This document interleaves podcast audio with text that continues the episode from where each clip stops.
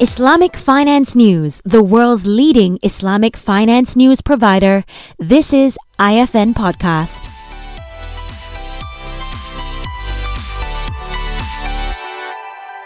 Hello and welcome to another episode of IFN Podcast. My name is Vinita Tan, the managing editor of Islamic Finance News.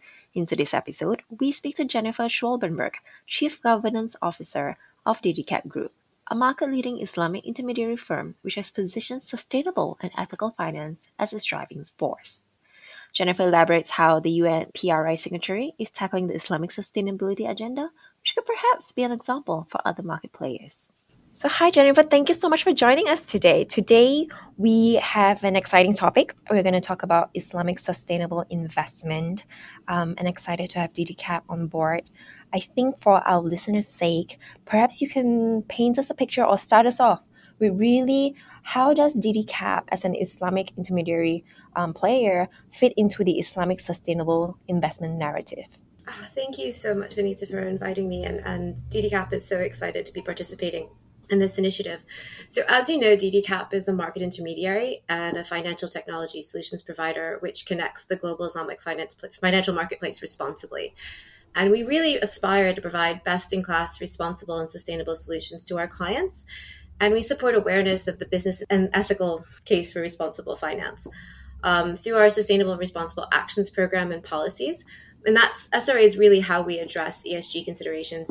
DDCAP has publicly made the commitment to develop a more sustainable, equitable, and prosperous world. And we support the view that those in business must adopt strategies to deliver not only financial results, but also social and environmental outcomes.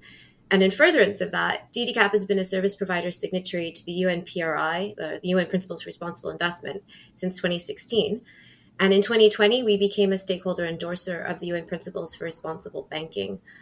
And our own commitment to our SRA program is reinforced on an ongoing basis across our corporate environment and infrastructure, our business offerings, through our engagement with third parties and our, our service providers. Even our contractual undertakings with clients and vendors confirm our adherence to our SRA policies. And we advise our counterparties that we will spread awareness by promoting responsible practices through our own actions. It's very obvious that DDCAP has a very strong sustainable focus. And you've also mentioned in brief about putting together policies and strategies. Can you tell us a bit more about in detail what, what those policies and strategies are? And you know, have we seen any tangible results? And if so, you know, what are they? Um, we've really taken um, some years to build our strategy, but we've made sure that it's been formed from the top down and the bottom up. So, getting shareholder approval and policy set by the board. And then also, as I said, from the ground up, ensuring that members of DDCAP are globally informed, or DDCAP across the organization are globally informed and really feel that they have input into the decision making processes. And I'll add that we've always been supported in this from our own Sharia Supervisory Board, within which we have a sustainability champion.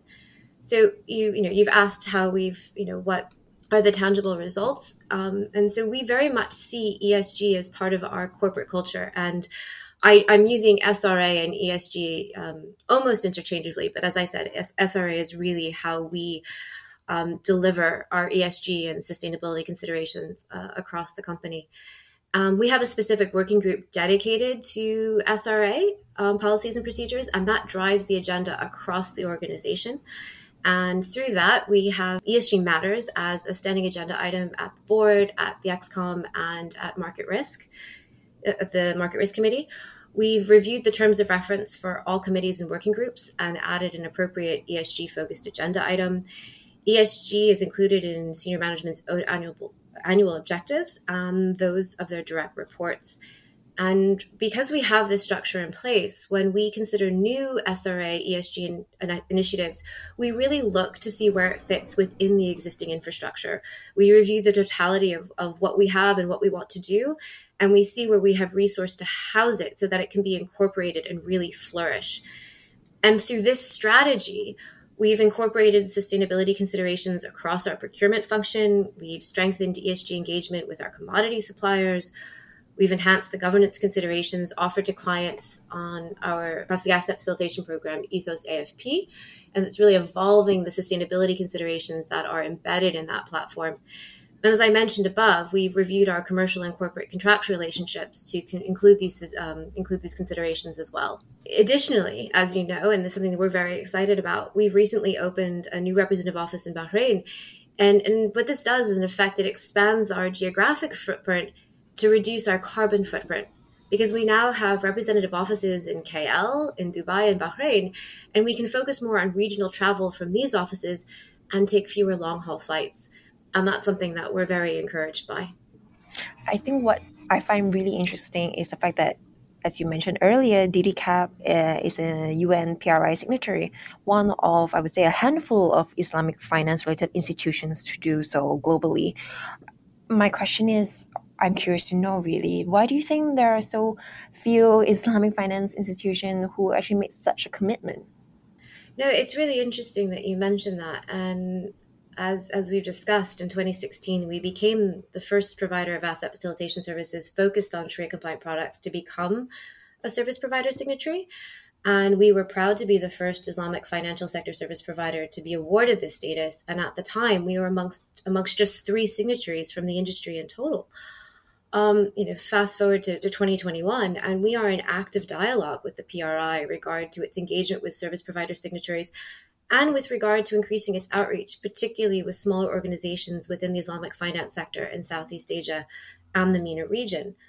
Um, and we're really passionate about this because becoming a PRI signatory has allowed DDCAP to align with a global framework and get support from similarly aligned global from a similarly aligned global network um, to dedicate resources to meet the qualifications and reporting standards and to send a message out to other members of our industry that this is the direction of travel. And through all of this, it's been encouraging to see how many Islamic financial industry stakeholders, including our standard setting and best practice organizations like IIFSB, AAOIFI, IFM, CIBAFI, and their leadership, to see how through these over these, these years they've embraced the UN SDGs and the broader ESG initiative.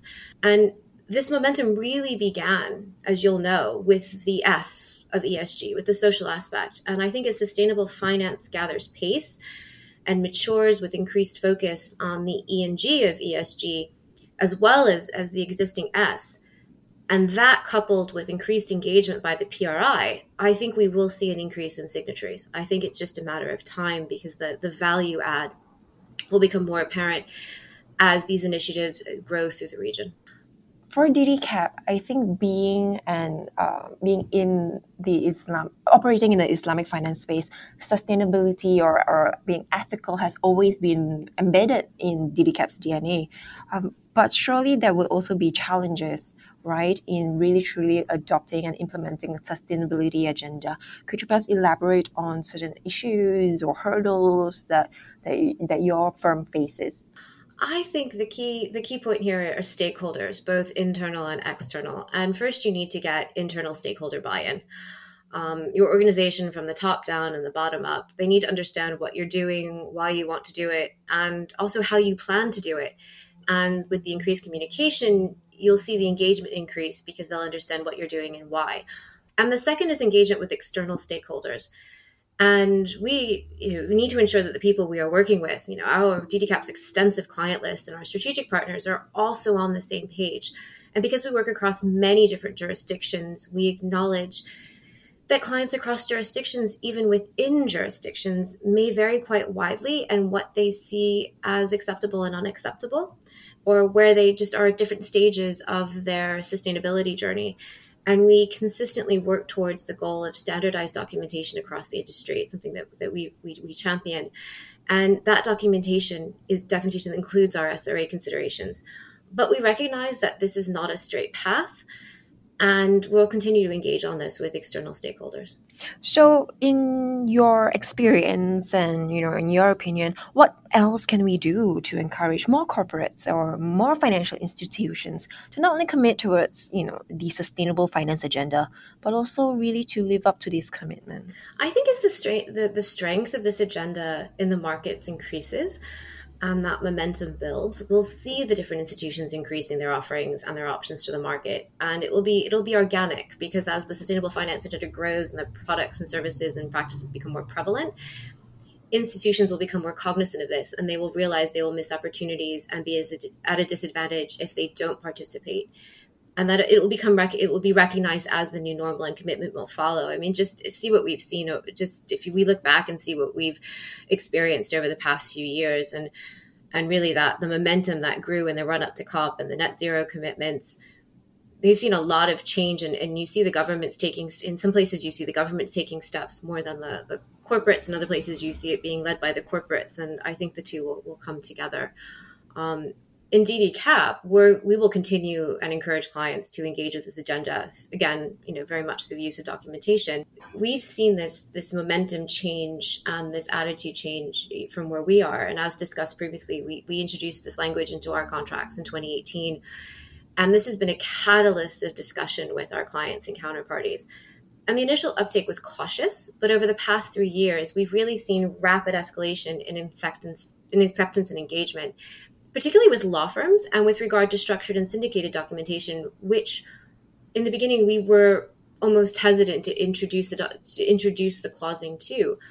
And so we've really seen from this perspective, we've really seen the momentum over the past three years develop from counterparties and their advisors showing a bit of hesitation to just a lack of negative response and, and just accepting it and to now we're seeing positive, really positive response in the acceptance and proactive inclusion of the language. And so it's all very encouraging because even just on this one metric, we've seen such change in three years. And I think that that's really going to show what, you know, the next three years, especially coming after COP26, really showing what the next three years could bring. So, Jennifer, it's interesting that you bring up COP26, which is obviously the world's most important platform for climate change. Of course, it's not without its criticisms. What are your thoughts on this year's proceedings? You know, are there any outcomes or developments that the Islamic finance community should take note of, or are there any developments would influence the Islamic sustainable finance agenda? Well, I think the COP, uh, COP President Alok Sharma's in, in his final words in Saturday's press statement, uh, the hard work starts now. We have all the commitments and the intentions written, written down. And we had two weeks of, of moving intentions and, and, and, wonderful announcements. But now we need to put that into reality and make it happen. It's no longer about goals and aspirations. It, it really needs to be about action. And, and with this, I think there really is a key role in the Islamic finance agenda for green finance, uh, but also transition finance. I mean, right now we've had less than 20 transition bonds and even fewer transition sukuk. And before COP26, estimates suggested that we needed an annual about seven trillion in infrastructure investment in between one and a half and four for energy transition to meet the Paris targets. And with the commitments of the Glasgow Climate Pact, I'm sure those numbers will have only increased. And there isn't sufficient public funds to satisfy this. So private capital really is vital. Uh, and this presents a considerable opportunity for the Islamic capital markets to mobilize funding. And it's also a very unique opportunity for Islamic finance um, you know, we're all more familiar now with the concept of a just transition than we were two weeks ago. And there really is that need to mobilize capital to innovating for the lower carbon future, but without creating severe economic impact, uh, particularly to the developing world. And Islamic finance is as a proxy and an entry point to, to the global south, um, which unfortunately is disproportionately vulnerable to climate change and significantly impacted by decarbonization. So, in this regard, the global finance community, and in particular the Islamic capital markets, really have the opportunity and, and maybe even the responsibility to help accelerate this transition to a less carbon intensive economy. And they have the opportunity to, to, to come in and, and, be stewards of this change and, and really set the direction of travel.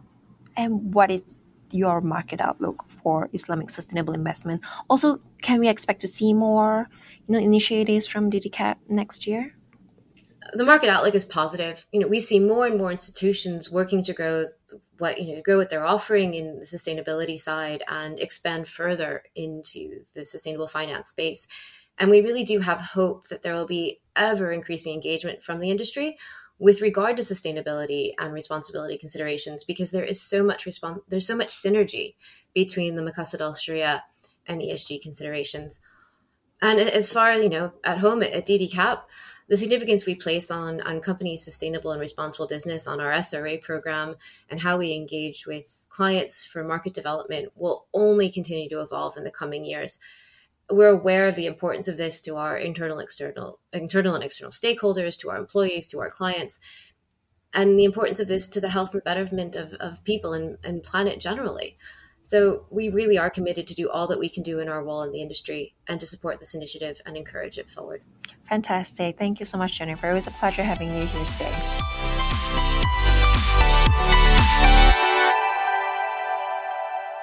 Thank you for listening.